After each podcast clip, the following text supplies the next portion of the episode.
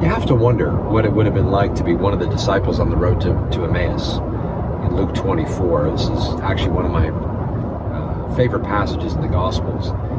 I um, wonder, you know, as they're walking along and the stranger comes upon them and is like, hey, what are you guys talking about?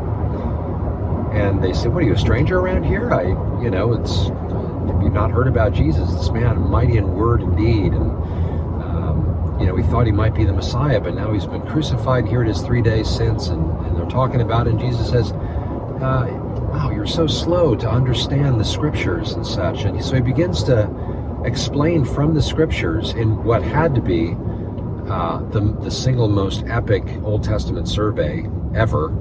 Um, and so as they're talking about these things, uh, or as Jesus is taking them through them, uh, they're marveling at this, you know, and they finally, it comes to be a little late in the day, and so uh, they're going to stop for the night, and, and Jesus, and they don't know it's him. So he's, obviously, they don't know it's him.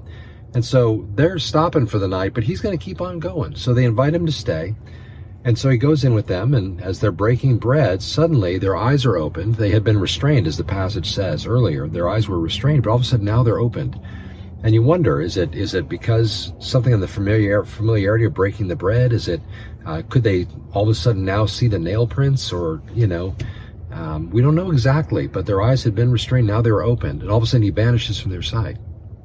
And then they say this really awesome thing as they're discussing. They're like, "Did not our hearts burn within us as he walked on the road with us and opened the scriptures to us?" Um, I, I I think about the sense of wonder that went into that encounter with Jesus, that discussion. I, it doesn't say how long they were walking exactly, you know, and and and how long this discussion went on. Uh, it, it, it says that he started with Moses and the prophets and began to explain all this stuff to them so that they would uh, begin to see the connection between all of this stuff and and and the and the work that Christ accomplished. Remember, nobody really expected what happened. You know, the messianic, messianic expectation had been such where they thought the Messiah was going to come, overthrow Rome, uh, set up Israel as the head and not the tail, and all this stuff would come to pass. The kingdom would be established, and um, you know he'd rule and reign, and, and all these things that were uh, built into the the expectation that the Jews had for their Messiah when he would come. And so when Jesus was arrested and scourged and mocked and uh, brought through this various series of, uh, of, of, mock trials and such, and then he's um, crucified and buried in a tomb. Literally, their hopes were dashed. They were shocked. Like, this made no sense whatsoever, did not compute on any level. And so, as, as they were walking, these two disciples were walking on the road to Emmaus. As they're talking about these things, you have to imagine that their their conversation was one of how did we how did this happen? I mean, how could he have done so much and have given so many indicators that he was the Messiah? He rode into Jerusalem on, on you know, uh, on, on, the, on a donkey and that. On, just, you know, we are all singing and just ex- excited about the Messiah's arrival. You know, all the things they, they could have been and likely were discussing. But in, in a sense of disappointment, like, oh, how did this, how could he not be the one after all of this? Well, all of a sudden, now they encounter him. And Jesus, without them knowing who it is, they just, here's this stranger who has this in, incredible insight into the scripture. And he explains all of it to them, and it starts to make sense, and it all begins to connect. And they, you wonder what passages he used. I would love to have heard that presentation. You know, obviously, I'm, I'm hoping that you know maybe if among the things we'll get to do when we're in the presence of, of God in heaven is to be able to see all this stuff and, and watch the video, as it were, and and, uh, and sort of see how those things all played out. I, what a great joy that's going to be. I, I, I have to imagine we'll be able to. But here they are finally being illuminated, enlightened to this. And they recognize after he vanishes from their sight that they were so excited. Their hearts burned as he explained these things to them, as he opened the scripture. Jesus would say in, in uh, John chapter 5, as he was talking to the Pharisees, another one of my favorite passages, uh, he said, You study the scriptures because it's in them you think you have eternal life, but it is they that testify of me. Elsewhere, he would say, If you believed Moses, you would believe in me. Uh, the scriptures are replete from cover to cover, literally from the beginning of the scripture all the way to the end. Uh, it is all about him and his story. It, it all focuses and drives the um, the story in the Old Testament drives toward the coming of the person of Christ. The Gospels then give us the story of him in his earthly ministry, and everything afterward explains uh, post his ministry uh, all about him and what he's going to accomplish and what the gospel really means and all of this kind of thing.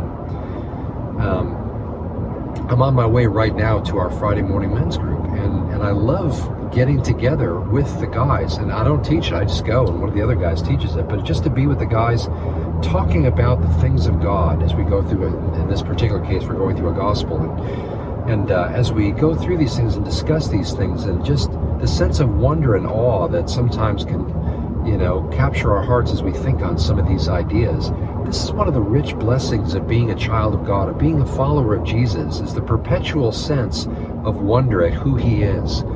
Um, I I often marvel a little bit myself at uh, at folks who are, you know, at least claim to be believers. They may very well be, but there's really no sense of that wonder and awe at Him. It's it's more about church necessarily than it is about Him, about Christ Himself. And I always am a little uh, marvel at that, thinking, you know, yes, church is obviously important. I'm not diminishing that, you know, and, and, and being in the fellowship of the saints is so important and hearing the teaching of the word and, and sharing in the, in the Lord's Supper and all of those things that, that are part of that, that time that is set apart to consider him and to open his word and to, and all these things. Um, but for those that sort of just go to church because, you know, you're supposed to and it's fun and talk to people and that kind of thing, but there's no real sense of being gripped by the very person of Jesus. I always think, oh, that's so tragic. You know, there's there's so much there that he would invite us uh, to, much like the disciples in Emmaus, just experience that sense of of wonder and awe. Um, that sense that he is real and present among us even right now. It's not just that he was a figure in history that we anchor our hopes and our uh, our trust for our salvation in. It's not just that he taught some really uh, important things for us to try and understand and, and, and, and apply and that kind of thing. These are all true. He did all that.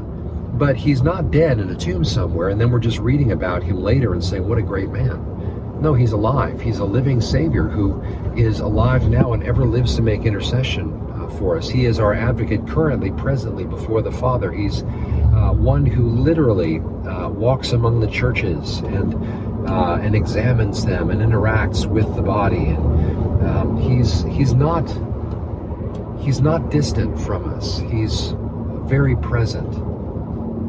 And to consider things like that is one of the great, again, rich blessings of being a believer. Is that unlike any other faith that you know sort of looks to its founder as a great figure in history. Muslims look at Muhammad, but Muhammad you know, is dead. And you look at, uh, you know, uh, Buddha, and Buddha is dead. And all of these different religions where they're based on the teachings of a, of a master. And in that regard, Christianity shares something in common because there is much about our faith, obviously, that is rooted in, uh, of course, everything Jesus had to say and the scriptures teach us. But the difference is that Jesus died and was buried, but he rose again, as it says in 1 Corinthians 15. Think about that uh, consider what that means that he conquered death. Uh, and therefore, because he did, the implication of that is not just that he left behind some writings that help us learn how to live a moral life, but rather instead our hopes and our salvation, our eternity, our very understanding of what it means to be a child of God is anchored in the fact that he conquered death, that he's alive, that sin has been paid for, and that our debt has been taken care of and taken out of the way, the handwriting of our transgressions having been taken out of the way, having been nailed to the cross, we are now free because he lives. This is profound, uh, and that, that doesn't do justice to what this is. But this is what we're invited to consider, to think deeply about. This is what we're invited to, to delve deeply into the relationship that Christ has called us to enjoy, to know Him and to walk with Him personally as one walks with a friend. Um, to see him as both the King of glory, uh, the Lamb seated on the throne, but yet also as one who would put his hand on our shoulder and say, Well done.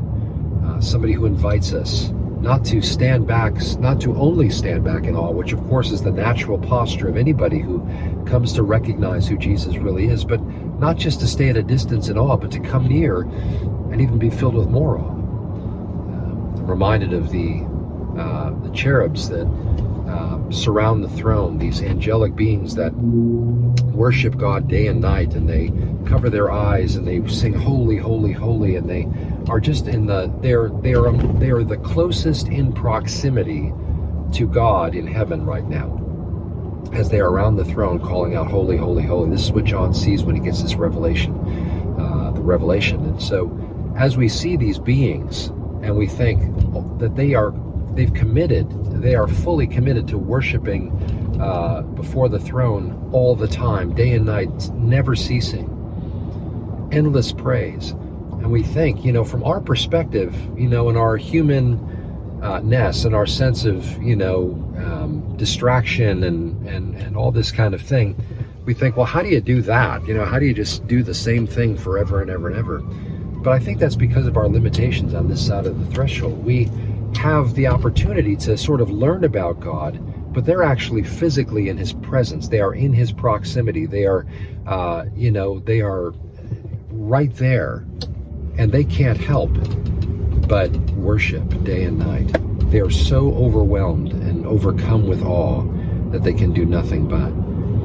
Um, I wonder what it's going to be like to be in that place and to be before the throne and to be so overcome, so overwhelmed at the awesomeness, the spectacle of, of God's very presence, the overwhelming sense of his grandeur, his power, his glory, his uh, his wisdom, his as we begin to sort of tap into it, you know, sort of that same sense of awe and wonder. To hear Jesus' voice, to see him as the Lamb who was slain, to recognize the willing sufferings that he endured for our part, and the love that is so eminently present in that view. And an endless, infinite, ongoing stream of discovery about the depth and awesome wonder of God and His presence. This is what we're destined for. This is what we will one day experience. This is not something that um, is just theoretical. These are the kinds of things, truths, facts, and emotions that are going to come to bear and come to fruition and be fully realized one day for us as believers, those who are going to one day inherit all of those great and precious promises and all that is involved in that inheritance that is kept for us that are kept by Him. One day will be there. Well, to open the scripture, to read of Him, to uh, and remember, Jesus again said the, the the whole book it testifies of Him, right? And so to read the scripture is to delve into the unfathomable, to to begin to try to understand the the infinite. This is this is a privilege of the highest order to have been given the scriptures from heaven, uh, a discussion by God Himself on who He is, what He does, how He interacts with man, his awesomeness, his nature, his character, his wisdom, his power, his glory, his uh, compassion, his justice, his righteousness, and his love and mercy and such. These are all things that we are given to be given over to. And um, to have that opportunity for our own hearts to burn within us as He opens the Scripture to us, again, is a blessing and a privilege of the highest order. So, my hope is that for you, Bible study is not just a dry exercise, something that you just sort of do because you're supposed to and need to get in that 15 minutes of Bible study time every day or something like that, but rather instead, you would take it on as as the challenge to know Him, to know Him, right? Uh, not just know about Him.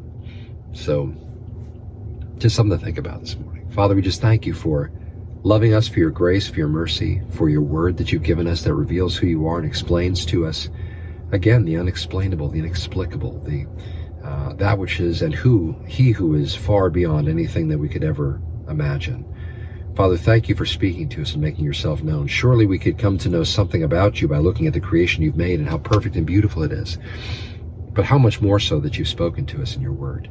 So help us as students of your word, as those who follow Jesus, to embrace and digest all that you have said to us in your word, that we might know you, that we might come to know you better. Thank you, Father. We love you and praise you for this beautiful privilege and gift and blessing. In Jesus' name, amen.